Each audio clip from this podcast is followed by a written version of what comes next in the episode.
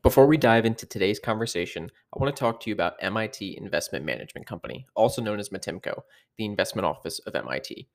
Each year, MITIMCo invests with a handful of new emerging managers who it believes can earn exceptional long term returns in support of MIT's mission. In order to help the emerging manager community more broadly, they created emergingmanagers.org, a website for emerging manager stock pickers. For those looking to start a stock picking fund or those just looking to learn about how others have done it, I highly recommend this site. You'll find essays and interviews by successful emerging managers, service providers used by MIT's own fund managers, essays MITIMCo has written for emerging stock pickers, and more. MITIMCo also occasionally and opportunistically hires new members for their investment team. To view the job description, please visit mitimco.org slash global dash investor. That's M-I-T-I-M-C-O dot O-R-G slash global dash investor. The MITIMCo team spends their time learning about great businesses and investments, working with exceptional investors around the world in order to support generations of MIT innovators. This episode of Value Hive is brought to you by Tegus. If you enjoy listening to Value Hive, you'll love the Tegus product. Tegus has the world's largest collection of instantly available expert interviews on all the public and private companies that you care about. All you have to do is log in. So if you're tired of high cost and time consuming expert research calls, give Tegus a try and see for yourself why many of the most trusted and well respected hedge funds, mutual funds, family offices, allocators, and VCs rely on Tegus to scale their expert research and to get the critical information they need faster than ever. You can sign up for a free trial at tegus.co forward slash value hive. That's tegus.co forward slash value hive. And as a personal anecdote, I use Tegus literally every single day. It's the first resource I use when I start researching uh, a new investment, and it's one of the last things I do uh, before I finish up rounding out my research. And I know you'll love it as much as I do. All right, Rory, we're obviously bringing you on the podcast today because oil is the new oil. At least that's the way it seems. And the bet that people are making is that this, you know, transitory inflationary trend in in oil prices and this rise in oil and energy stocks is going to last longer than people think. Profits are going to be higher than people think. Um, and I wanted to get to the source of all of this, which is the commodity space and understanding the supply demand uh, mechanisms of the space, understanding you know productions, inventories, all of that from first principles. Um, and you know, you are one of the um, you know, kind of leaders in the space, at least, you know, the person I follow on Twitter that produces a lot of great content. So, um, who are you and how did you wind up covering the oil and gas space? Well, so I started actually at so my first job out of grad school was working at, as an international economist at Scotiabank in Toronto, where I'm based. Um, and after a very short time doing that, I ended up transitioning into the commodity role. And I always had an interest in commodities going in, uh, but I was kind of hired in the international space. So I was very excited when I got to transition. I ended up covering and, and managing the bank's um, kind of commodity economic research. So I did that for about six years. And then I left at the beginning of 2020 to join a family office, um, not knowing full well that the pandemic was just about to bear down on us. We were, uh, my wife and I were having our first child. I was traveling a lot at that stage. So I wanted to kind of slightly different change of pace. Also, very frankly, commodities and oil in particular were a slog for the decade prior to COVID. And mm-hmm. virtually everyone I saw, I mean, the bank continued to kind of clamp down and wind down com- you know commodity centric businesses. I saw a lot of the people that I had historically worked with kind of transitioning out of the space. And very frankly, it kind of seemed like the writing was on the wall. And I think we'll kind of chat more about how that sentiment and that kind of echo, I think, is still reverberating in the market today. Um, but you know, regardless, I left and I had actually kind of planned to kind of transition away from kind of rote commodities and and even oil and kind of focus broader equities and macro stuff. So, you know, uh, pandemic hit. Uh, we had a lot of time on our hands because we took most of our strategy offline at that stage, just kind of saying what the heck was happening. Um, so at the same time as I was doing less and less active work, um, my phone kept ringing off the hook with media, uh, my old media contacts when I was at Scotia, and they were like, you know, what the heck is happening? Why is oil price? Where are oil prices negative? You know, is this like literally the end of the industry? And I just I was shocked that there weren't more people kind of filling that kind of commentary space, very frankly, publicly. particularly in Canada, which is like a very oil centric country at the end of the mm-hmm. day. And I think, very frankly, that reflects that decade of winnowing that we had seen was that everyone that ha- that knew anything about oil either didn't talk to media or had left the space. Very frankly, at least up here. Um, so you know that was my opportunity. So I just kind of kept I kept talking to media and I kept doing research because I didn't want to sound like an idiot to media. And then I was like, why don't I start writing this down? And then I started writing it down. And then I was like, why don't I publish this? So then June of 2021, I started publishing Commodity Context on Substack, initially as like a proof of concept, like, will people read this? And then people read it. So I was like, okay, will people pay for it? People are paying for it. So this is now my full-time, my whole full-time gig. I've transferred entirely to doing commodity context as my kind of as my my job. Um, and it's been really, really exciting. So I've been really, I mean, I've been blessed. I think I had a, a moment in time where I got kind of right place, right time, right general vibe of, of focus. Um, and that's what brings me to this space. So I come, you know, most of the people in the space that are still around are really heavily equity focused. Like, like they come, like they're long only equity managers, or they're kind of their interest is in the investable side of the space. I come from it very much from a bank econ perspective, which, you know, is less investable, but I think like I really do lean on that idea of like commodity context. Like my goal is there's so much misinformation and kind of narrative in this space that I see I see a huge opportunity just to kind of dispel myths and kind of like set people straight. So like I think that currently I'm planning on doing more forecasting in the future, but right now my focus is just like where are we actually standing today?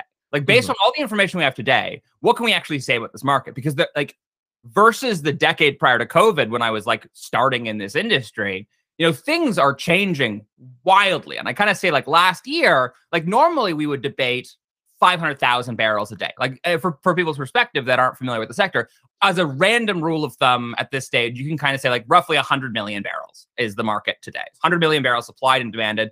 Um, it it obviously fluctuates, and that's the whole point. But as a proportion, that's what we're talking about. So like we were talking about 500,000. Like that was like that those were big numbers and, that, and people have big debates about this kind of stuff. Now in, you know, 2020, we were talking like millions and millions of barrels of day across multiple different um, kind of line items in these global supply demand balance models from laggard shale in the US to Russia's invasion and the subsequent sanctions, and then Chinese COVID zero. These are massive, massive shifts. And I think that it, it allows people, very frankly, to latch on whatever narrative they want. Because right mm. now, you have such a wide range of possible, acceptable, and very frankly, reasonable forecasts that you can really plug together whatever forecast you want and you can make it sound pretty reasonable. So I think, as we're going to talk about, I can see a situation where we do end up deeply undersupplied and prices, you know, moon.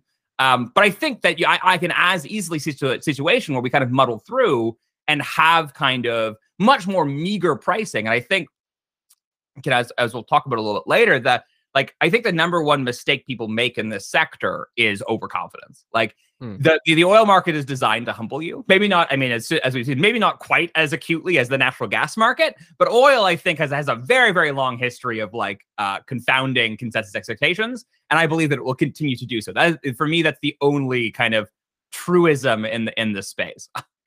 the natural gas market, just for anybody that wants to look at how crazy prices can go. I, I don't know, and I, I I commented on this on Twitter. I don't know how anyone makes any money trading natural gas. I don't know. Like everything, like you you buy a breakout, it gaps down nine, 10 percent. You try to short, it gaps up. It is, I mean, they call it the widowmaker for a reason. Yeah. and and again, I mean, like I, I tweeted a chart yesterday about like I think so beginning of December or end of November, we were talking like seven, eight dollar gas. You, you know, yesterday uh, eh, by the end of trading, we were we were flirting with like a two handle. So like we were we were sub three dollar million BTU gas, which is actually like that would be low even prior to COVID in these latest kind of breakouts. Uh, but like particularly low given the fact that we were like multiple times this past year flirting with 10 bucks a million BTU in North America.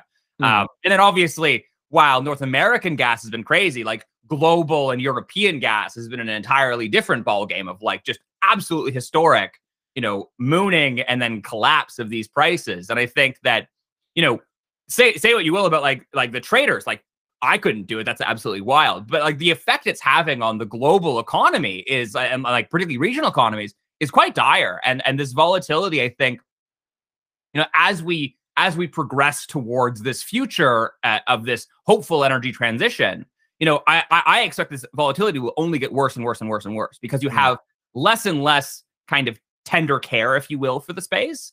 And we're, we're expecting in many ways more and more from it. Uh, we expect it to be cleaner. We expect it to be more efficient. We expect it to be more available at all times. And I think all of this together, like I think those expectations are going to be kind of confounded constantly because that's what this market does. If you don't treat it with a lot of respect, it's going to bite you.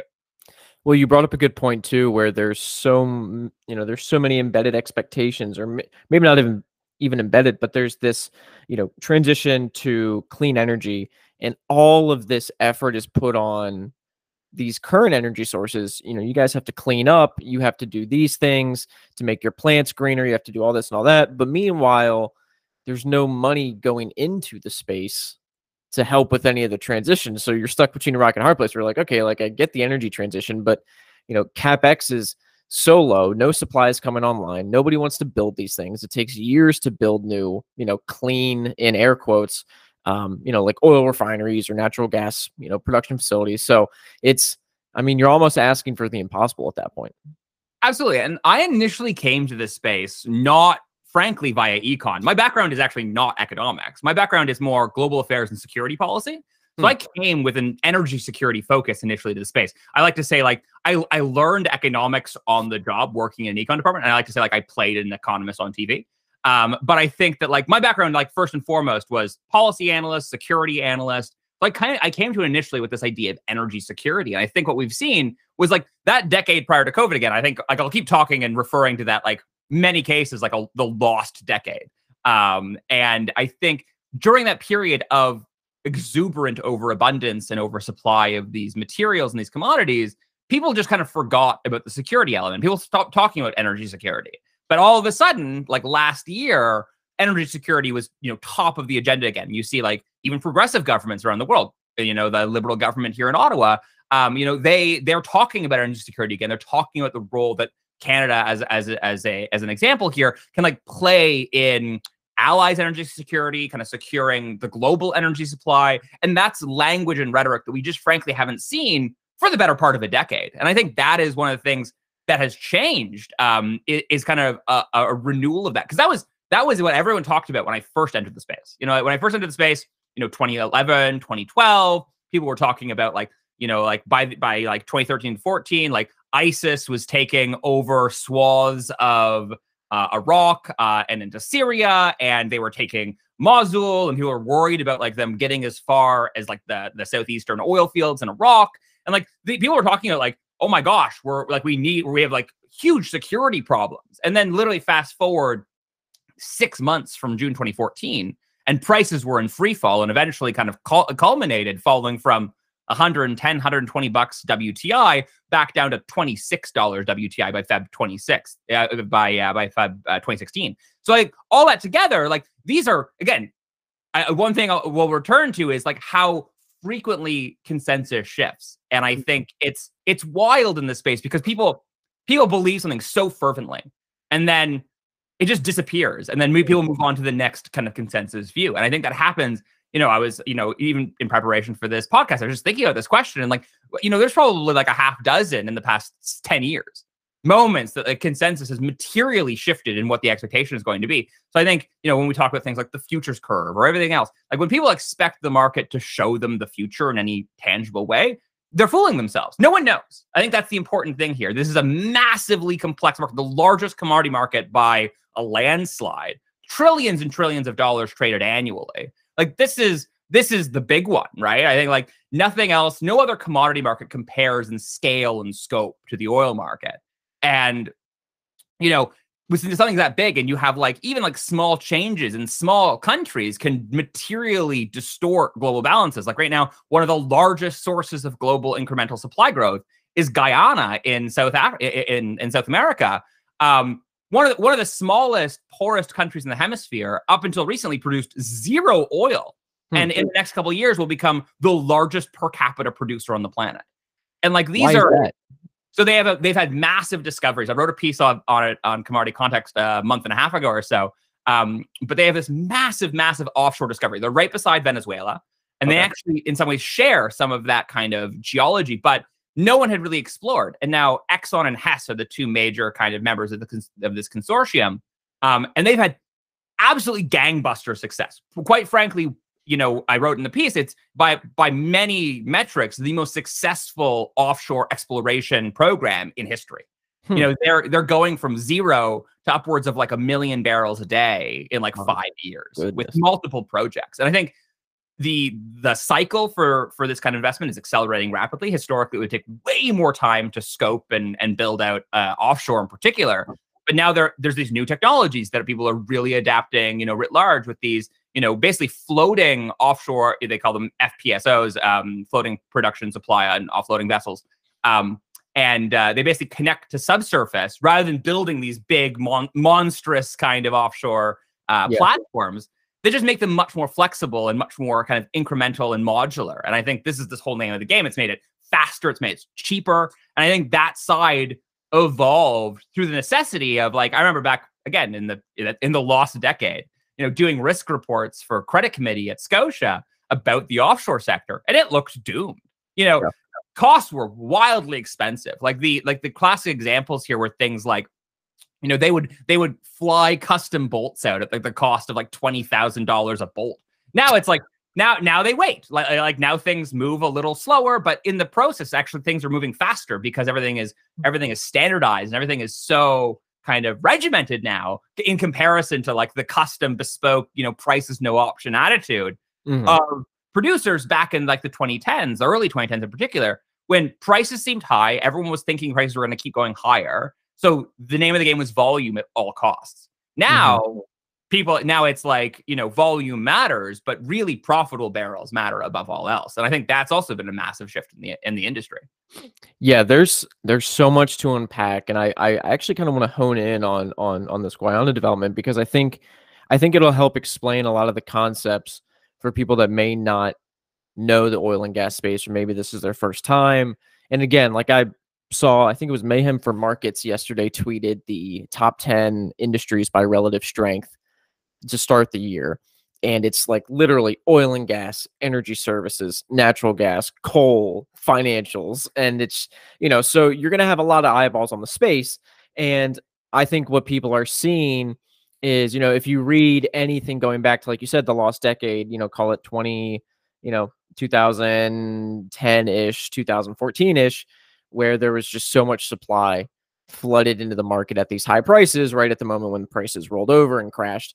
And and so um, you know investors are thinking like is this going to be exactly the same? Or have management teams actually learned that you know hey maybe we should actually focus on the supply side and make sure that we're you know selling and are and and and and and we're supplying at profitable levels. But going back to guyana you mentioned it's kind of all it's it's near venezuela you know v- venezuela and this country kind of share um, some some seawater. How do they determine like you know hey this is ours or like how how how is venezuela not like oh you know this is on our side actually psych this is our oil so actually they are so so they're actually there's actually a major ongoing border dispute yeah um, with with venezuela that has been a major source of concern kind of historically people are a little less concerned about it now like there's enough interest and i think what you've seen very strategically is the Guyanese government has actually partnered very explicitly with like US and Chinese companies largely. And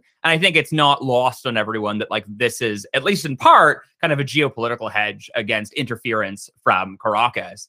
Um, but I think like when you when you look at the compa- so they share a border. Um, essentially, if you look at Venezuela's claim, like these like these borders are established by international convention and kind of all these rules for how you establish kind of territorial waters when you look at Venezuela's claim, and I actually have a map in the in my post about this, and it basically like they they claim like 85% of Guyana's territorial waters, and shockingly, all of the sections of the water that have proven oil in them. So like it's a major concern. So I think you know this is one of these things in this in this sector, and one of the things I love about, and again, I came from kind of more of a global affairs geopolitics background, so that was the, my initial kind of way I came into this industry. But what's fascinating is like every this industry has a bit of something for everyone. Like I remember early days, like I had to learn a bunch of finance and accounting that I had frankly no no idea about beforehand. And even more than that, I, I took like a class in organic chemistry to better understand like how hydrocarbons work and like what the heck are we actually talking about when we're talking about these different hydrocarbons and cracking, you know, hydrocarbon chains and refining.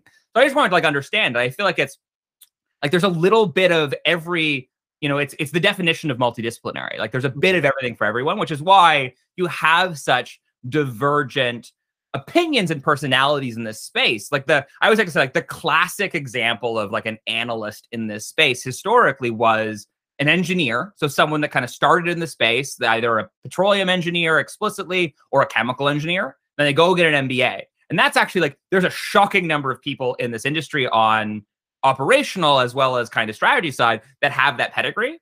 But yeah. I think I think it speaks quite well of the sector that someone like myself who does not have anywhere at all that background kind of can come in and have a different perspective and that I think thankfully people find interesting. Um, and I think it's like so I think, you know, whatever background you come from, like there there is something for everyone in oil. And when you go well, that's that's a good point because this space can be so intimidating. Like when you when you go in and you and you and you read an annual report, um, there's so many terms that you just don't know. And again, it's one of those things where if you take kind of the Peter Lynch approach, you know, buy what you own, buy what you use, like the only interaction that a lot of people have to the oil and gas space is maybe like their propane tank for their grill yep. or filling up their cars. And then they see the prices, you know, rise and fall. But that's it. So there's no like, oh, I kind of, you know, I understand this, I use it, blah, blah, blah. Like I understand the supply dynamics, I understand the customer value prop. It's a totally different ball game that can really get you you know, feeling like you're drinking out of a fire hose, which, you know, the point of this podcast is to is to kind of turn the nozzle back a little bit to to digest it all.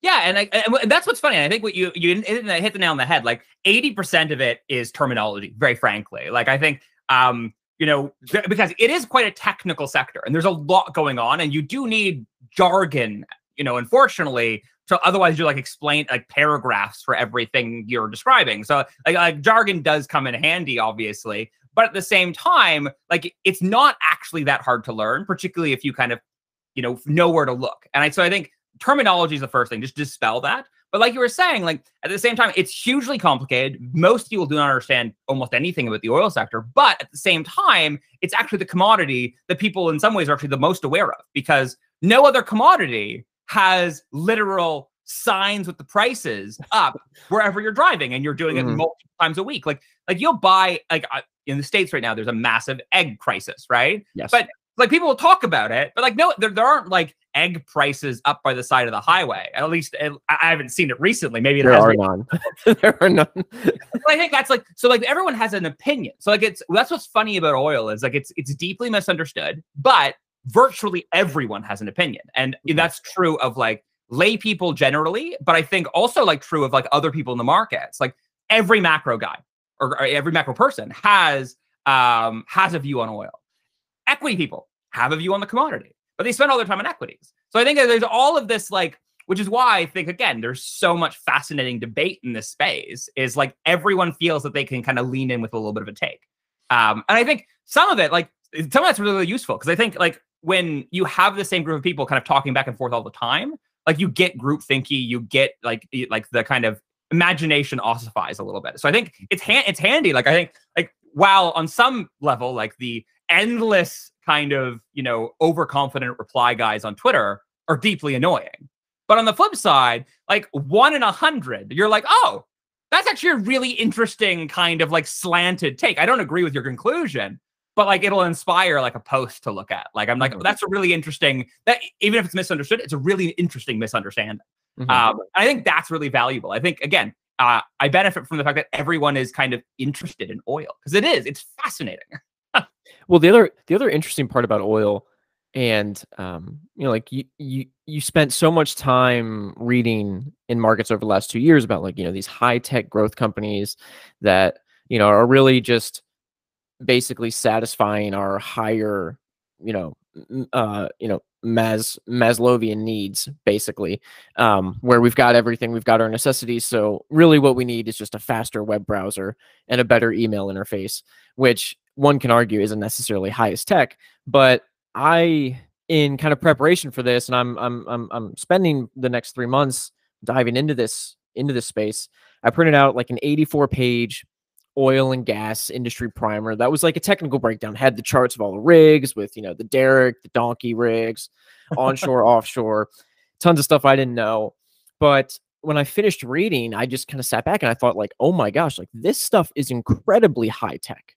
Like this is in like what they're doing in the offshore and drilling underneath. They've got these floating rigs, they've got subsea, you know, scrubbers and diggers. And then not even that, even if you go onshore and you know you're looking at you know some some like just regular onshore oil rigs what they used to do is they would like send guns down into these wells and then shoot the guns into the concrete to create these little circle perforations to help with the flow of yep. oil back up the well. And it's like that stuff to me, like that's incredibly high tech. Absolutely. Absolutely. And I think the industry's always been high tech, but I think particularly in the last couple decades, you've seen that explode in terms of, you know, like, and like some of like the most advanced uses of machine learning and stuff are like really advanced targeting of like payoff zones in these petroleum bearing plays. And I think what's interesting is like historically you would like drill down into a kind of a pool of oil. This is like the kind of old school like Saudi or like Be- Beverly Hillbillies kind of like gushers, spindle mm-hmm. top, you know, back in Texas's old days, etc. Like more and more now you're looking at like again you know sub subsea kind of infrastructure for these offshore production or like you were saying like the like the guns and the kind of perforations that's all the fracking right? So like the combination of horizontal drilling paired with fracking opened up massive massive previously uneconomic um kind of uh kind of reserves. And i think what's interesting here is like for people to understand like most oil virtually all oil actually forms in things like shale. So, like, you know, it is sedimentary layers that actually causes oil to kind of form over millions and millions and millions of years, like old sea life and plankton and all that stuff that kind of, you know, gets compressed and, and turned into hydrocarbons. And then typically what happens is it leaks gradually, geologically, naturally out of those reserves into those pools and then gets trapped under something like a, like a tap rock or, or, or kind of like a, like a cap rock. Um, and I think what you're doing now is instead of trying to wait around for it to like conveniently gather itself in these kind of formations, now you're actually going to like the source rock itself and actually mm. extracting it. So you're kind of accelerating millions of years of geology is what fracking is essentially doing. And in some ways, the oil sands are similar. Up in Canada, like you know, the the oil has been commingled with sand and clay, and the goal is basically to take it and refine all of the bitumen and the oil out of the clay. And these are massive, massive facilities, like yeah. things that I think this is what often actually alienates the sector to some degree with a lot of people. It's like it's so big it actually seems otherworldly. Like it mm-hmm. seems kind of like a lunar project if you look at the oil sands or even even some like large refineries or things. Like it looks very intimidating. But I think again, it is it is it, you know these are eh, like highly highly highly sophisticated advanced uh, you know uh you know sectors and the people in these sectors are hugely hugely well educated in this space um and that's why you kind of continue like people always talk about peak supply. You know, that was always the kind of worry historically. Like back when I got first got interested, in, I remember watching a documentary when I was in like late elementary school or early high school, and it was like, we're gonna run out of oil. We're basically it's basically like The Walking Dead out there, or like Mad Max, and it's gonna yep. be crazy. And you're like, okay, well that makes sense because like oil is limited, kind of yep. definitionally, and um, we kind of have this like we we pump out more and more of it every year. So yeah, of course we're going to eventually you know run out but it's this massive kind of you know competitive race between declines in geology and increases in human ingenuity. So really if you're short oil supply in some ways you're also actually like short human innovation.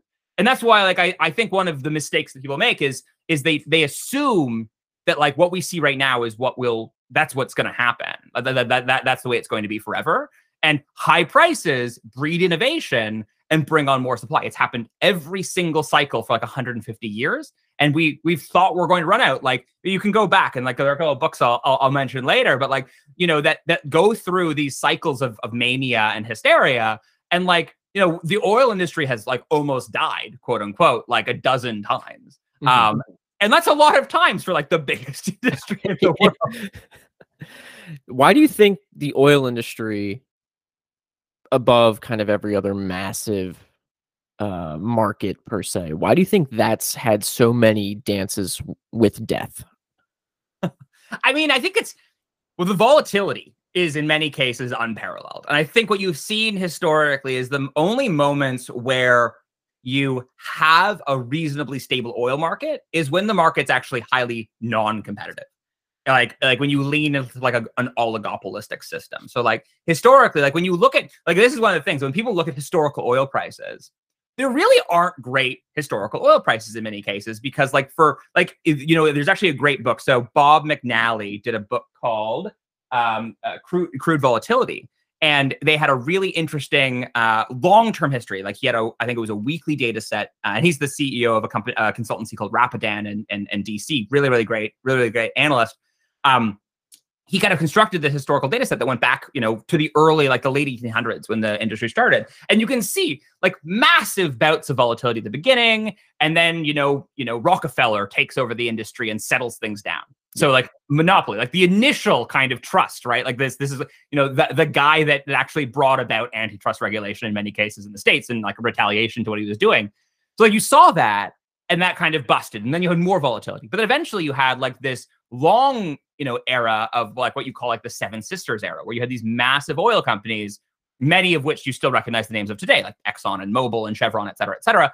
Um, where the prices that you see historically, when you see like 15 bucks a barrel or 10 bucks a barrel for like this massive swath of time between like you know the 40s to like the you know early 70s um was really this moment of like this was an accounting gimmick in many ways like it was hmm. the you know they they sold they produced abroad and they sold to their own refineries and the price the posted price was essentially de facto agreed between them all and was used for internal accounting transfers Wow. And, and, that was like why you, when you, during that period, you saw really, really stable oil prices because no one had an interest in volatility. And it wasn't until you started to see, you know, OPEC push back and start to like bring out these, you know, initial embargoes. And then eventually you had like spot markets emerge. And like, this is like the like the heyday of like early like Marc Rich and like the like the birth of commodity traders. That's when you started seeing real modern spot markets emerge, and eventually like the WTI as a as a price started in 1983.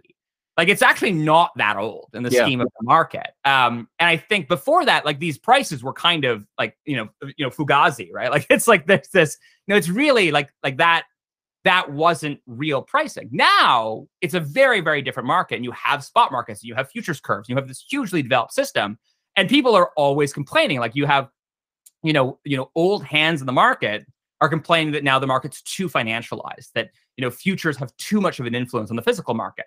Or on the flip side, I think historically you could very reasonably say like, you know, physical traders had way too much opaque control over this market at all times. And now in some ways, futures have like democratized a way of like expressing a view or having information about this market on a higher frequency basis. But I think like again, this market is just you know you can tell the history of the world through this market um and like that is like uh, you know, more book suggestions. Like my initial book that I read in this industry, you know, before going to grad school, and I think many an- oil analysts like first book in this space is The Prize by Dan Yergin. It's like okay. you know people refer to as like the Bible of of this, and it kind of goes through this massive history from the founding of like initial like, like the initial Drake well in Pennsylvania, kind of right up through to kind of I think the book you know probably ends in the you know mid 90s and he's had subsequent books and stuff as well. But like, you know, this is like a broad swath of history, and you can tell, you know, really interesting stories about, you know, the world wars through, through purely the lens of oil. And that's again, that's that's initially how I came to it was with this idea of like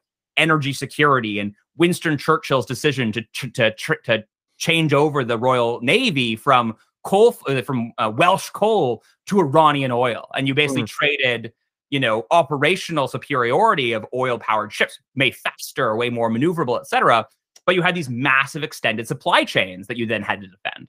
And I think that was the, how I initially came to it. yeah, and it's you mentioned the supply chains, and I think now, like basically what you said earlier, where there's this huge focus on energy security and a lot of deglobalization happening and a lot of you know hey like we got to make sure that we take care of you know what we have whether it's defense energy food supply and so at the same time, like you're seeing this deglobalization and now all these supply chains that everyone thought were, you know, normal and fine and humming along that were very intricate throughout the world are now starting to kind of break away. And um, it's it's it's it's creating some interesting dislocations. But I wanted to go back to something you said about peak supply, and you know, basically, if you're or you know, if you kind of believe the peak supply narrative, then you're also kind of short innovation. One of the big um, sticking points for this oil and gas thesis, at least from the bulls, is the supply. Like you've got right now, you can kind of pencil out a pretty stable supply base and you can make a reasonable guess that there's not going to be a ton of supply coming online. However, as technology increases and as the cost of bringing supply online maybe decreases over time, like how how strong is that narrative if people keep innovating and the cost to try to find new oil or try to find new energy sources just you know kind of declines yeah so i think one thing i'll differentiate is also how wildly ahistorically disruptive shale was in the industry hmm. and, and i think for some people if that is their main kind of point of reference for like a supply rebound it's highly abnormal like to put in perspective like again this decade prior to covid well, so what is sh- shale first? Like, yeah. let's start there, right? Like, what is shale? How is it different? Exactly, and I think and, and shale it doesn't actually need to be shale. I should say. We mm-hmm. really what we're talking about are like you know tight, t- light tight oil. So they, okay. this is when we're talking about um, you know U.S. tight oil production and or tight gas production for that matter. Um, this is going through to that source rock rather than kind of drilling vertically into a pool of oil. You're drilling vertically and then horizontally through a um, kind of a, a load, you know, like petroleum bearing rock. And that's when you're fracking and then you're bringing it up to the surface. There's a fascinating, um, like a really, really great graphic for this. Uh, a photo of dessert actually that I saw years ago, and it basically, you know, old school oil drilling was like drilling down into a into a jelly donut. So you drill down to the center and you suck the jelly out, right? Yep. Whereas uh, you know, light tight oil and, and horizontal drilling and fracking is much more like you're drilling into a low, you know, a creamy layer of tiramisu. And you, and you know how it's like it's like layered and you kind of go down through and you kind of go sideways and you suck out all of that. But it's a very different process. And so when I talk about shale or the US shale patch is kind of a catch-all, really what I'm referring to are these major basins. So you look at the Permian Basin in uh, West Texas and New Mexico. You look at, you know, the big ones Permian, Bakken, and in, in, uh, in North Dakota, which was, I think, in many cases, the first big kind of boom in the in the shale uh, with Harold Hamm, um, and then down into uh, the Eagle Ford in kind of central and East Texas.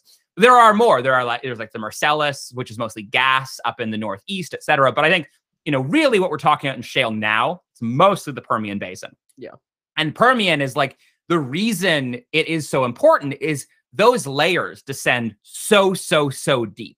It's such a big kind of formation. There's so much potential and area for this kind of production. And that's why you've just seen massive, massive growth. And again, to put in perspective here, you know, at the around the peak, kind of like, you know, peak kind of shale growth. And this is, you know, even before, this is even after the price crash. But like in 2018, when Brent was trading at around kind of like 60, 65 bucks a barrel, kind of like very middling prices, but not as bad as they were a couple years earlier, US shale was growing at something like, or, or US total liquids production was growing at something like 2 million barrels a day, um, which was about 500,000 barrels a day or more faster than gl- global demand grew in that year. It was wow. an insurmountable tidal wave of oil. In the decade prior to COVID, roughly two thirds of every barrel of oil added in the world was added from the US shale patch, which is nothing has ever happened like that before. And I think that is the important thing. And when people are talking about like, I think when people think, uh, when people are like mega bearish in this phase, I think in some cases they expect a full reversion to that type of growth. And I think that is probably a misplaced concern at this stage you would need a lot to change to re recapture that pace of growth because really i think for even the, again that that decade prior to covid we uh, analysts you know were like breathless like like blue in the face saying this is unsustainable. They're not making enough money. They're going you know this isn't this isn't kind of this isn't can't persist indefinitely. But it kept going and kept going. It wasn't until covid kind of had this sharp sudden stop to the industry that everyone used that as the moment to basically like oh wait maybe this didn't actually make any sense to begin with, and we all almost died. So like let's try and be a little more conservative here. So now, you know, and I think the other thing that's important to note here is US will remain even at this dramatically slower rate of growth. And I would say growth is probably halved um, or even even more. Like I mean, it, last year, you know, growth or this year we're looking at growth of maybe shy of a million barrels a day, and that's total liquids. So that's crude and natural gas liquids, which we can talk the differentiation a little bit later. More more fun chemistry, but I think um, you know, and that's at prices twice as high as 2018 in many cases. Mm-hmm. So you know, dramatically slower pace of growth, but will still be the largest source of growth in the world. Um, I think that's also hard for people to wrap their heads around because, like, oh well, like shale's done. Like, yeah, it's done, but it'll still grow faster than literally every country on the planet. um, I think so. Like beyond that, there's, and I think so. What you're looking at now, I think it's less likely that you see a massive renewed boom in U.S. shale because I think beyond beyond this cost discipline and kind of investment discipline that's imposed by equity holders. Because again, the other thing I didn't note for that decade that they were investing in growth overall else, they they roughly, depending on the estimates you're looking at, whether or not you're including privates and everything else, you know, between 300 and 500 billion dollars of investor capital was set on fire with zero return. Um, so that's why the sector was a, was terrible from an equity return spe- perspective for so long. I think most investors in the space are still scarred by that. So their worry is now like don't return to that old pace of growth. You're making literally record profits right now. Don't stop what you're doing. Keep doing that. Mm-hmm. Um, so I think beyond that, then you have like the oil field service sector, and you mentioned that is another kind of top performer, also has this same kind of psychology where, like in 2014, when prices collapsed, the main reason that you could see, you know, US based E&Ps reduce their cost base so dramatically was more or less by like arm wrestling oil field service companies into like massive discounts on their services. So like basically you give it to us for like, you know, 50, 80% off, or we go out of business and then we both die. Um, so like oilfield service companies had to bear a huge amount of this brunt. Hmm. So in the process, they cut investment, they cut back, they started cannibalizing all of their rigs and kind of pressure pumpers, et cetera, in order to kind of keep their their sector alive. So they haven't been investing. So you've had this. So even if you do get a return of kind of desire for US based E&Ps to grow again, then you basically need this other cycle of a massive boom in oilfield service rates until they can finally get the signal to invest in their stuff. Because right now we have massive bottlenecks. We don't have, you know, rigs and drilling rigs, probably mostly fine ish. The bigger problem is what we call like the completion side. So basically, hmm. to your point, the the gun side, essentially. Yeah. So when you you drill it, and then you need to complete it, and that's the kind of horizontal drilling is stage one, and then fracking is stage two. The bigger challenge right now on the fracking side, there's not enough pressure pumping capacity. Uh, and then you also have bottlenecks in steel pipe and labor and you know frac sand that's used as those proppants to hold those cracks in the rock open. So that all also basically needs this massive bull market in, in pricing in order to incentivize them to invest again. So I think even if you do get a boom in a desire in US E&Ps to grow, I think first stage is massive oilfield service inflation before you actually see a return to anywhere near the pace of possible growth that we saw historically which is why. I think that US shale will struggle to double its pace of growth to the pre COVID level. Where you're likely to see more growth now is in countries like Guyana, countries like Brazil, countries, I think, frankly, like, like incrementally in Canada, where you, you know, slower, you know, not millions of barrels a day each year, but a couple hundred thousand barrels a day across a bunch of countries. That I think is we're gonna have a much more well balanced and kind of diversified supply mix, hopefully, going forward here. Mm-hmm. If you look at the you know we'll call it the value chain right? Where you've got you know the drilling aspect fracking then you've you know you mentioned the piping the frac sands all of the inputs that need to go in you know like the mud to you know slap onto the well and then the completion process.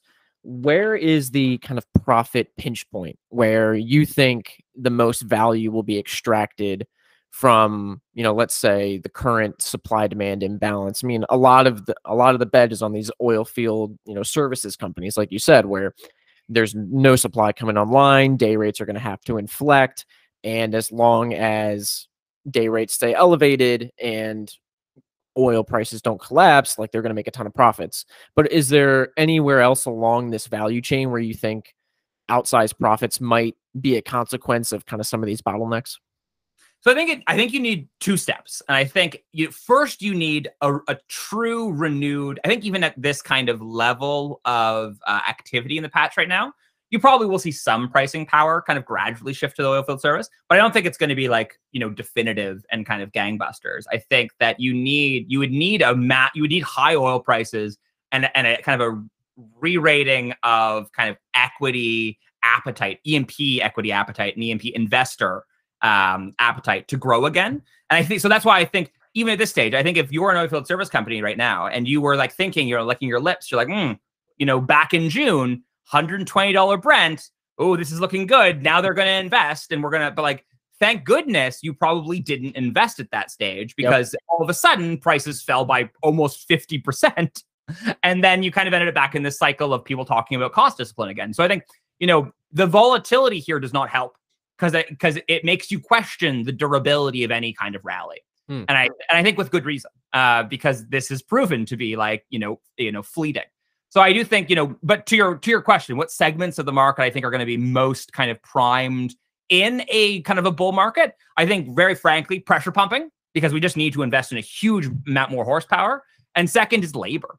I think that like this sector has also, and I, I mean, we talked at the very beginning about how, like, in my decade, and I think that's both true on like the operational side, the production side, but also on the analyst side.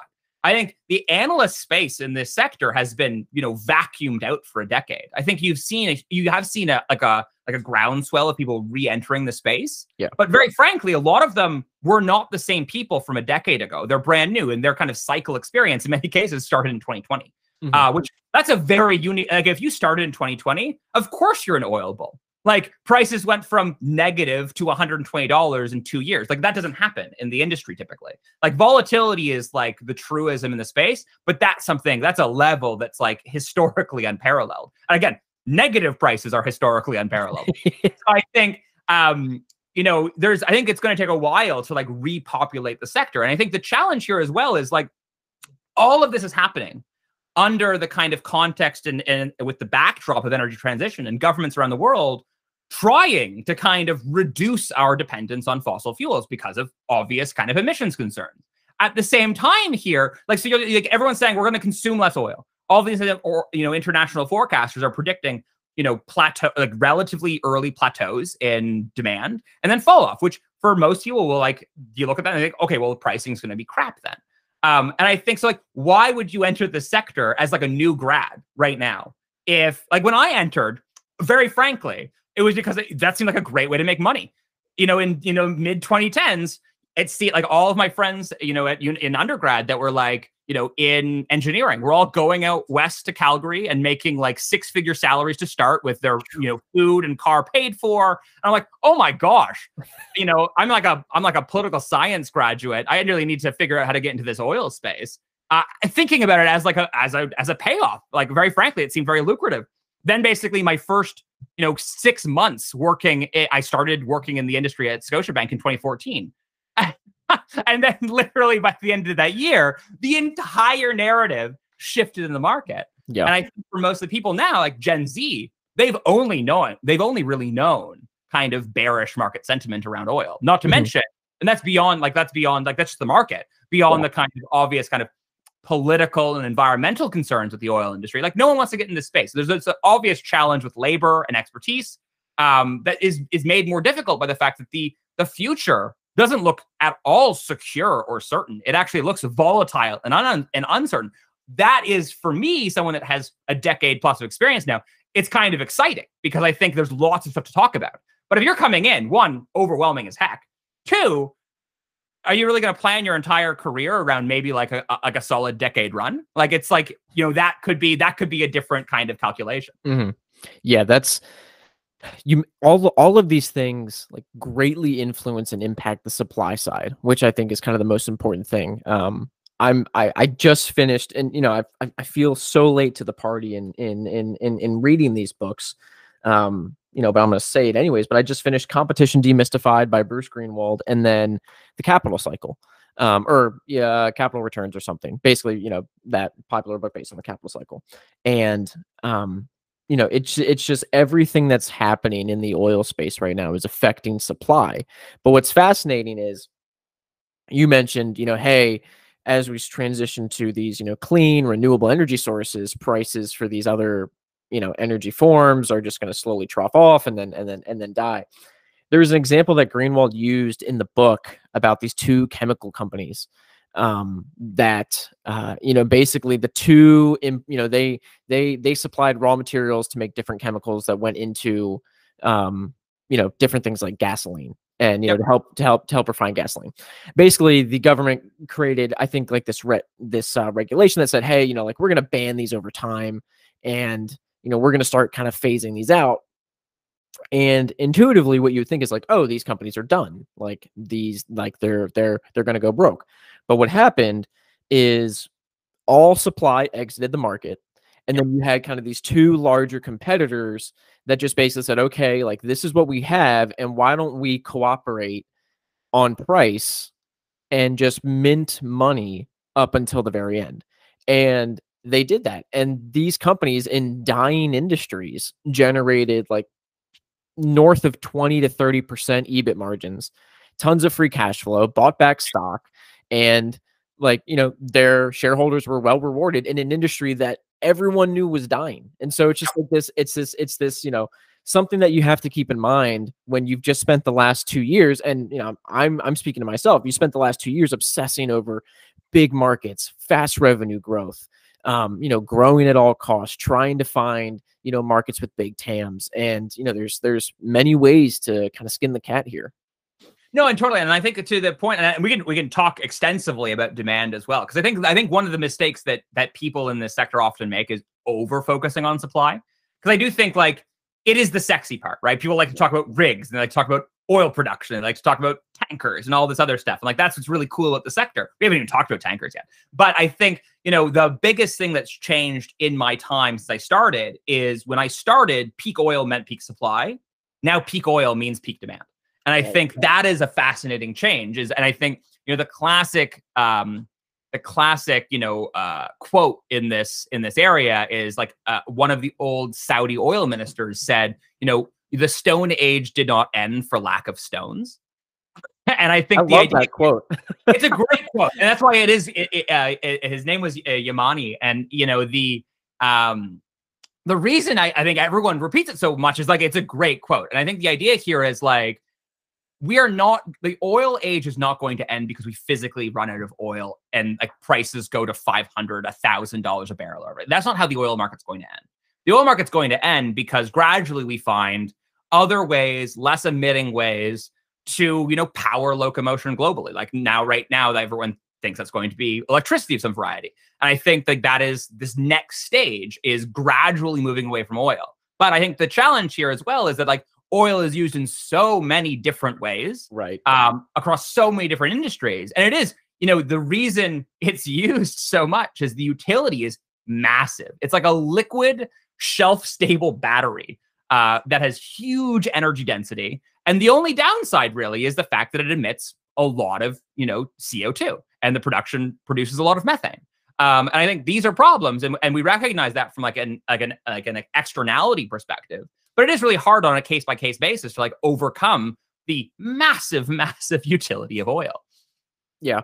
Well, and that that also brings up another point where if we like step back and put yourself in your shoes when you kind of first started into this space and if you want to become a master yep at knowing this um, and you could only choose let's say two to three factors or metrics to gauge the health of the space whether you know that's the supply and demand balance inventory balance like what two to three metrics do you choose? And then how do you track them and follow them and and then make judgments based off of you know the changes in each of those metrics?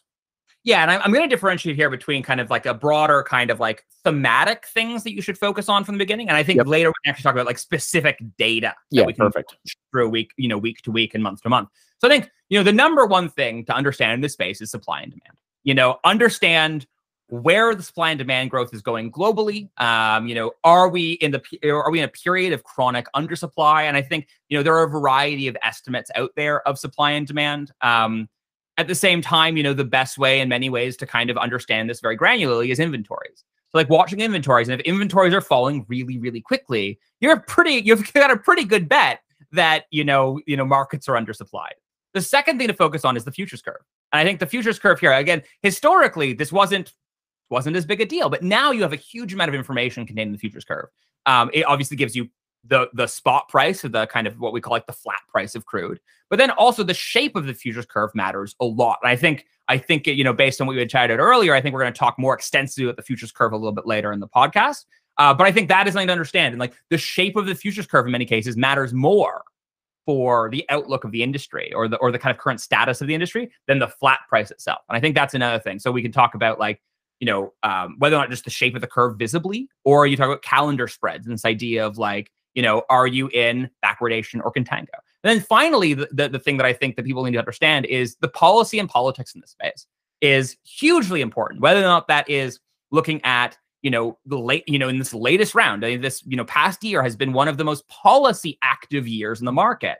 And I think this is in a market that everyone already considers to be one of the most political and policy driven in the world. But last year you had, you know, literal war and peace policy driving massive shifts in expectations of Russian supply. You had the U.S. Um, administration, the Biden administration, and the White House embarking on the largest SPR release in the history of of the market that mm-hmm. materially changed balances. I mean, again, people talk about how like, you know, uh, 180 million barrels, or like at, at, the peak, it was about a million, million and a half barrels a day of, of supply from the SPR. People like, oh, that's nothing. Uh, you know, it's you know the market's 100 million barrels. You know, that's gonna, you know, it's it's like a tiny amount. But it's important to remember for people that like the market always clears on the margin. So when you're talking about like an, an, extra million, million and a half barrels, that's like adding another OPEC member briefly, temporarily to the market. Hmm. And that would absolutely push you from, let's say, mild undersupply to material oversupply. I think that that actually lar- you know, goes a large a long way to explaining why fundamentally the market went from 120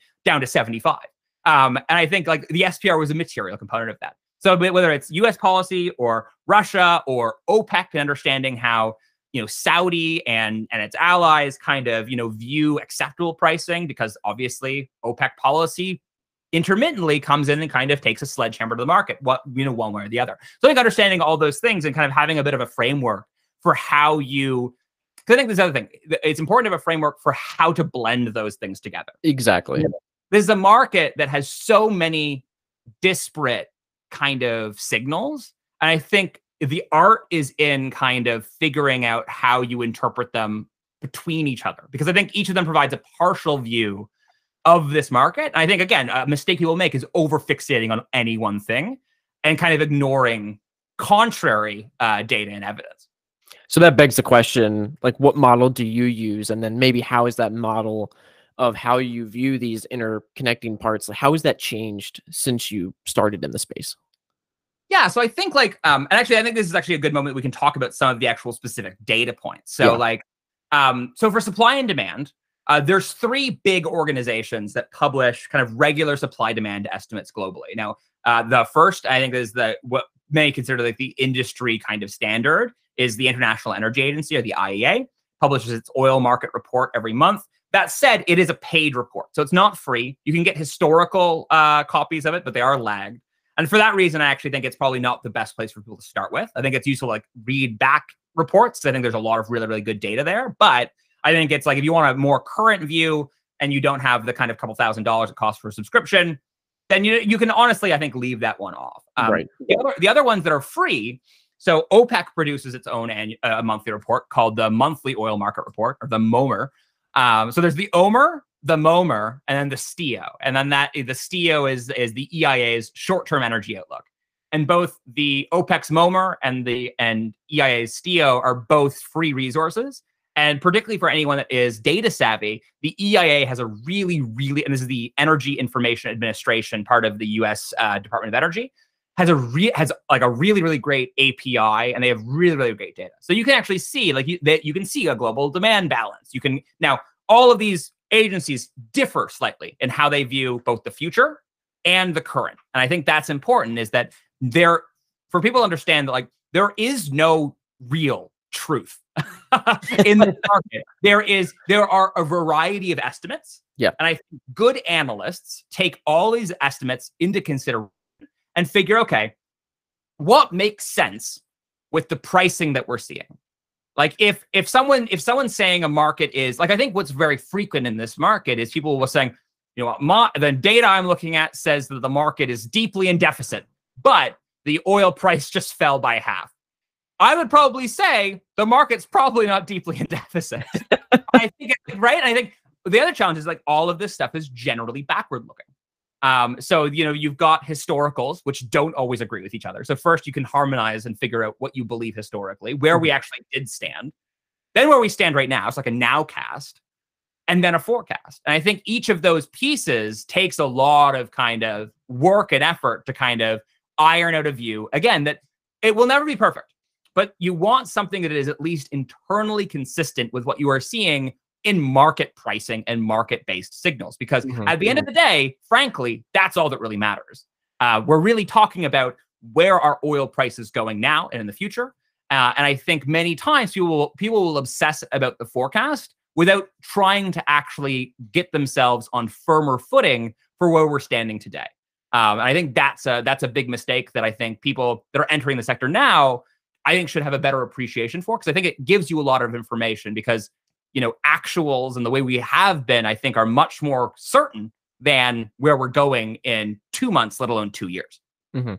And the way I'm kind of picturing this in my head is you've got basically like this decision tree, and there's kind of these inputs into the model. And really, what's important is determining what, you know, percentage to put more emphasis on like with each specific part so like you know when you've you, you you've got demand supply you've got inventories, you've got the futures curve, and it's like at different points in time, one of those things matters more than the other. And then it's trying to determine which one of those things matters and correctly adjusting, you know, that uh that that that relative importance to that one simple yeah. metric versus the rest. Exactly. And I think there's also like even if you let's say we can just let's just let's just say we kind of go with um kind of supply demand, you know, estimates, inventory, and then pricing or yep. like future curve. That is also like each of those has different levels of like fidelity, fidelity or assumed accuracy out the gate. Like the least certain is supply and demand because those are very much global estimates. And let me tell you about all of the different ways that I know my own numbers could be wrong because we're talking about every country on the planet. Uh, which is it's hard to get all of that right. So we know that there's going to be some errors there and corrections historically. It always, always happens inventories are more certain because you're actually, you know, surveying, you know, people in the market to say like, how much do you have in your tanks? Now, the challenge with inventories is that there's a differentiated kind of level of certainty as you go across the across the globe. US inventories, great data. You know, the weekly petroleum status report from the EIA is another thing that all kind of investors and kind of analysts in this space should watch. And every Wednesday at about 10:30, you have a um, a report that's released by the EIA that gives you kind of weekly data on this space. Now, the inventory data is really, really good. Um, and histo- and generally, when you get monthly updates, it's more or less just a you know a monthly restatement of that inventory data. The hard part is that if you look at globally, inventory data comes out much less frequently, if at all. When you look at like one of the major themes of this past year has been massive stock building in China but we don't generally have great public accessible data about China. So generally, a lot of investors ignore that because they look at, you know, a lot of what people focus on is um, visible commercial OECD inventory data. That's what's reported by these agencies.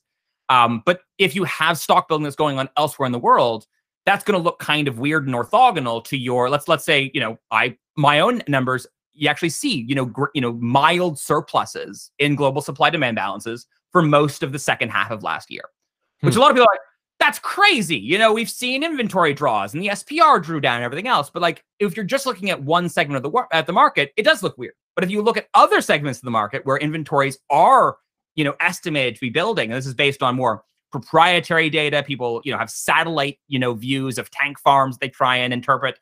Um, like we generally know that inventories have been building in China of both crude and products. Um, and then finally, uh, so like you've got like you know, uh, supply and demand estimates, which are kind of loosey goosey and kind of again an art form in many ways. Then you've got you know uh, inventories, which are more certain but, but patchy around the world. And if you only have a patchy view, they don't provide a great confirmation one way or the other of the market. And then finally, you have pricing, which at the end of the day is how all of this stuff clears. So if you if you are in deep kind of oversupply, the market flips into contango and kind of incentivizes stock building. And if you're deeply deficit, you know, the market flips into backwardation and kind of incentivizes those inventories to draw down. So I think good analysts try and figure out how that narrative makes sense across those those pieces. Um, and there are other things we can talk about, particularly data and stuff. Um, I think the other like, like, another thing that you can watch is um, I watch a lot of the what's called the commitment commitments of traders report. Yep. Which uh, CFTC and then ICE uh, publishes both for kind of uh, US WTI and then Brent. And this gives me a view of, and I look at specifically the managed money component of the disaggregated data. Um, and this gives you a sense of where speculators, or what I view as the marginal kind of buyers of crude futures and options contracts, are in the market. And I think you can adjust your view slightly for that as well, because I think a lot of people, and when I, this is one thing that I learned when I first joined the industry completely backwards, which is I learned initially hedge funds manage money, they're, they're the smart money. You know, you should probably go where they're going. And now I view it as more of a contra indicator that that's it, now it's kind of like a crowded trade kind of yeah. estimate, right? That when as a proportion and relative to history, spec participants are really long on a yeah. net basis, the more likely scenario is that they mean revert. Either they trim long positions, they establish new shorts or whatever. So I see it as like when we're really, really net short, I see that as bullish because there's a lot of dry powder that is right. historically moved with with oil, comes back in and goes up. So I think also your interpretation of even pricing signals, which are normally the most solid estimate you have of what the market stands, also needs to be moderated and kind of contextualized with where you know speculators are in the market. So I think it's again, each one of these things is viewed best in the context of all the other things. And I think it's only when you have all these pieces together that things start to make some sense. Or very frankly, sometimes they don't make sense. I think that's also another story. Uh, like I think that's an important conclusion. Like, wow, none of this stuff is actually lining up. Like, uh, like something is going to move one way or the other to like reestablish harmony between all of these data points. Uh, but it, you you don't always know which way it's going to go. If you had, and this is the, the this is kind of following this line of thought about you know starting from scratch, trying to master this space. Again, if you had to start from scratch with zero knowledge, right? So take all the info you have now, throw it out the window. How would you go about leveling up and getting to where you are now like what what what books would you read were there would you read like annual reports of whether it's E&Ps offshore you know um you know uh services energy equipment drilling companies onshore like how would you go about getting to where you are now yeah, so if we're talking about like, you know, what I would read at the gate, I think there's a lot of good books. We talked about I think everyone should start with the prize because I think it's a great kind of introduction. It's a massive, I think it's like 800 pages or something like that. It's a very, very large book. but it is, but it is, it's a massive historical sector as well. There are a bunch of other great books. I've got, you know, um, there's a book called uh, The King of Oil, which is a biography yeah. of Marc Rich. Uh, which kind of for people that are unfamiliar, like Marc Rich and Co. was one of like the major first, you know, was like the major first oil trader um, essentially in many cases established the spot market in crude in the 70s uh, and into the 80s. And his company eventually broke up because of politics and internal disagreements and actually formed Glencore and Trafigura. So like oh, the two, no way. Yeah, so like the, the, the companies that remain some of the largest in the world are the are like the direct descendants of Mark Marc Rich and Co. Which brings you to the other book, which is um, there's a really great book by journalists at Bloomberg, uh, Javier Blas and Jack Farchy, which is The World for Sale, uh, which is it's a more it's it also covers kind of um, Marc Rich history, but is a bit more broad and kind of brings you a bit more modern and current to like these like you know the modern incarnations, et cetera, et cetera, and also covers more than just oil. It covers grains and kind of like the ABCs of like the the grain trade and everything else as well. So that's really interesting. I think also you've got books on like there's a book called Oil 101, which is just a great kind of primer. Uh, yeah. I think it's uh, Morgan Downey, uh, great primer on all some of the technical aspects of the market. Uh, you also have I had mentioned Crude Volatility by Bob McNally, which is another another kind of uh, great book that just gives you a broader history. Because I think history is important here. I think that like anyone that assumes that this market moves in one direction needs to read more history because we have been here time and time and time and time again and people are always so confident that this is the time that oil is going to 200, or this is the time that, you know, that peak oil's happened, and that it's just a runaway profit train or whatever. And every single time something goes wrong. Now, you know, past is not always prologue. Maybe this time is actually different. But like yeah. every time someone says this time is actually different, you know, alarm bell should go off and say like, is it? There's also a really good book recently. Uh, it was actually one of the FT Book of the Year kind of finalists called Dead in the Water. And it's a really interesting book about an oil tanker that had been hijacked. And it was this kind of like murder story, but it provided this really interesting background on the tanker market uh, and how how you know the the insurance market works and, and the reinsurance market works in, in Lloyd's of London and how intimately this industry is connected there as well. And particularly what we're seeing right now is a lot more interest in tanker tracking.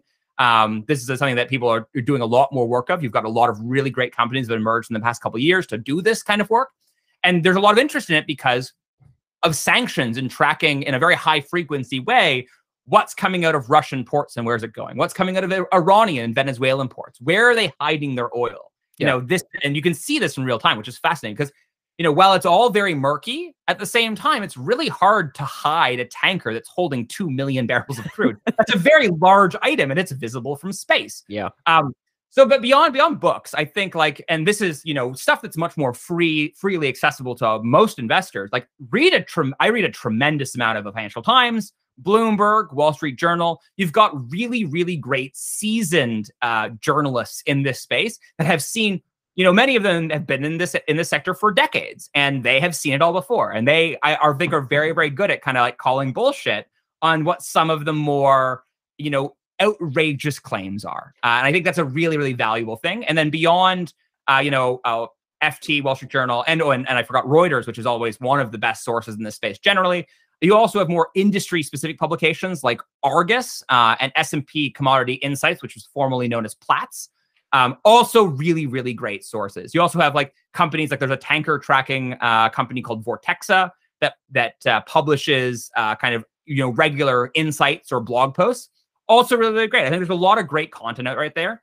Um, the other thing I would say is like just play with the data. Like go to the EIA's website, go go to go to the uh, the short-term energy outlook. It's got a great data browser and just start downloading data and playing with it. I think it gives you a really great, like, I think everyone that really wants to do this industry seriously should try building a global supply and demand model. It doesn't need hmm. to be perfect, but just to give you a rough proportional sense yeah. of what matters in the industry and where things are going. Nothing, no, no, read, not reading anything, very frankly, is going to give you the same appreciation as playing with the data in a spreadsheet.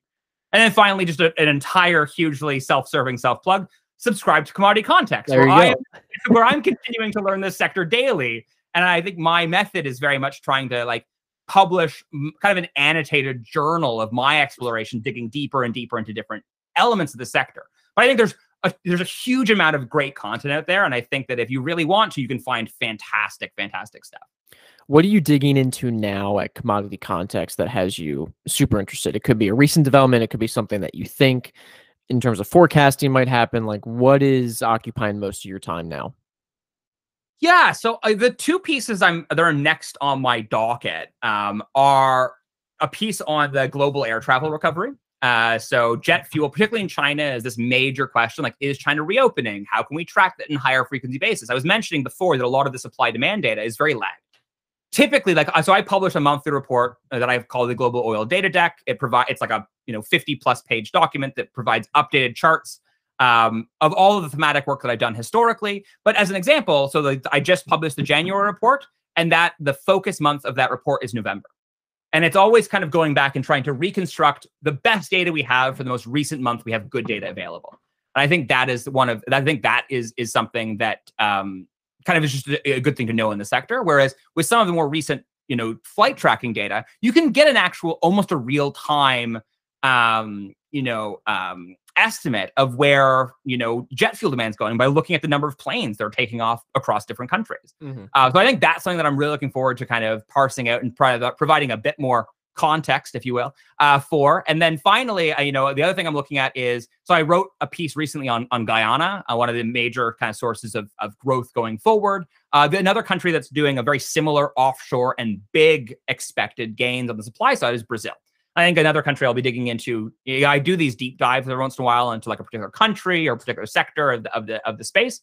So the next two things I'm going to be doing on that thematic basis are going to be, you know, air traffic and, and jet fuel, and then Brazil. Uh, but going forward, I'm like I am looking at you know doing more on the equity side. Again, I'm not an equity analyst by background, so my, my focus won't be taking the macro and applying it to like an equity call or a price valuation or whatever, a price target. My my view is more like taking a broader aggregate swath of, let's say, Canadian or US based E&Ps and how their you know how their balance sheets are changing, what that tells us about the broader sector, how their cost base is changing, and how that tells us about where things are going to be going.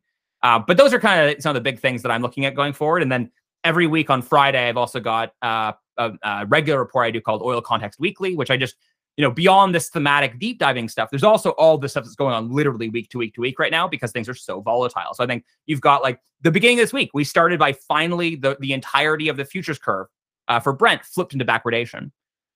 And then yesterday or the day before, it collapsed back down to contango. So you're like, you know, this it's constantly shifting. You're like, ah, it's happened. Ah, okay, it's gone. yeah. When you look at a country like Brazil, and you say, okay, I'm going to go do a deep dive on Brazil, like what does that process look like? Like how do you start research or you know, if maybe maybe I haven't even thought about it yet. No, so I mean I have and it's and it's it's each of these countries is different. Uh they have different levels of transparency. One of the challenges with Brazil is it exclusively publishes its data in like Portuguese. Yeah. Which is so I've I've learned very quickly like and like uh, you know I do a lot of work with like trying to scrape through OPEC and OPEC plus members uh for like again, because you're looking for, you know, unbiased or kind of, you know, primary source data, both because one, I can then use it freely and, you know, sell the data at one point. Um, but beyond that, I think it gives you like otherwise everyone has their estimates, but you never it's all a black box. You don't know how they come up with their estimates. So I like to know where I'm getting my data from. Uh, and quite frankly, like a lot of this, like like Kazakhstan's data, I was recently doing a bunch of work on, and like you, I have to like literally translate Excel sheets that are written exclusively in Kazakh, and like to try and get this data out and then parse it into something that's useful. Right. Um. So in so in Brazil, there's a you know their main oil and gas regulator is called the ANP. Uh, so you go through ANP website and figure out what data they publish, what data they collect, and and ANP is actually really great. They they actually get a lot of really really good data. That said, they do not make it at all easy to access and download. So it's a little bit like one figuring out a bit of a, a bit of a like a mind map of what data they collect and what data is useful. So like very, very, very, you know, uh, high level, but like you're breaking down like by province or region within within Brazil. You're looking at you can actually break it down like the individual project level in many cases, figuring out where like this one particular offshore platform's going. You know, are is one region falling and one region kind of going up? Yeah. And, I, and I, my main focus always at commodity context is decomposition. I think so frequently people will just say Brazilian production is here you know, 4 million barrels a day or whatever. But I want to know like what segment of that is growing, what segment is shrinking. Because I think uh, only knowing that, and again, this goes back to this historical kind of context, only knowing where we're standing now, will you have a better sense of where uh, of where you're going in the future? Because the because the headline number could be flat. Yep. But you could have a legacy area of growth. Like actually, a great example of this is is Mexico, where you have the major legacy uh, fields that have supported Mexican production for decades have been in chronic decline. Hmm. And you see all of these other segments trying to pick it up. But like it's so you have like one section declining and one section growing. Um, but like it kind of looks much more stable on the headline level. Uh, but it's important to kind of know what's going where because eventually, like the declines will stop or the yeah. growth will stop, and you can kind of see where it and at which point. That's fascinating, and I just think I've learned so much from this like hour and a half that uh, I'm I'm buying those books that you recommended today for sure. Fantastic. yeah. So and uh, and you know hopefully I could do a deep dive and kind of some book reviews on on on all those as I go. But um, we're you know we're coming up on on on the hour and a half mark, and I know I know you've got another um you've got another commitment around 9:30. So there's a couple closing questions that I ask everybody. And the first one is where can people go to find out more about you? I know we connected on Twitter, so you know, shout out your Twitter account and your website. Yeah, so on Twitter, which I spend way too much time on and i kind of live live journal my research process in real time um, as well as share photos of my adorable uh, children uh, i think the uh, so i'm on twitter at rory underscore johnston uh, and then most of my work is now being channeled through my uh, my research product at, com- at commoditycontext.com on Substack.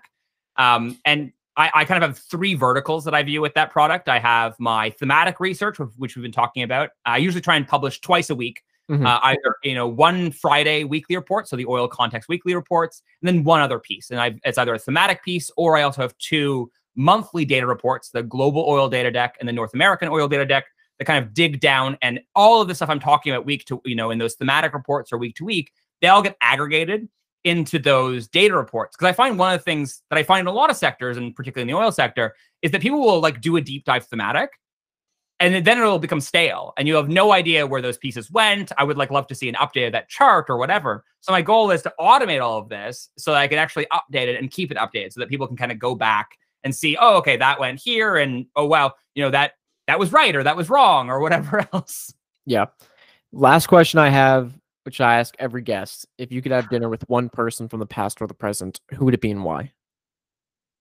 so I think, you know, I've got a professional answer and I've got a personal answer here. Uh, I think like I think professionally, I think it would be fascinating to talk with some of the people, like some of like the legacy and you know, the legacy figures in this market. Someone like a Marc Rich, who by all intents and purposes didn't always seem like the best person, but I think it would be fascinating to talk to, uh, particularly yeah. if it's in this kind of like you know, imaginary kind of dinner or drinks environment. On a personal level, I would just love to sit down and have a beer with Seth Rogen. I think I just I, a, a, little bit of a personal, a bit of a personal crush. I think that would just be a fantastic and chill environment, and I and I think I would really enjoy that.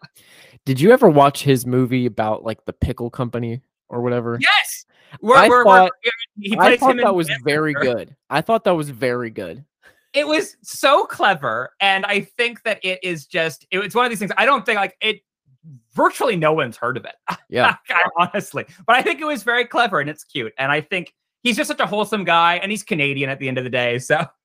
My wife and i were on a plane a plane ride back from somewhere and she was scrolling through like the movies on southwest and that popped up and i'm like what the heck is that and i thought it was just like some gag movie and i'm like all right let's see if we can get through like two minutes of it and uh I got invested, put my book down, watched the whole thing, start to finish, start to finish, and yeah, I have I I have no complaints. It was it was a fantastic film.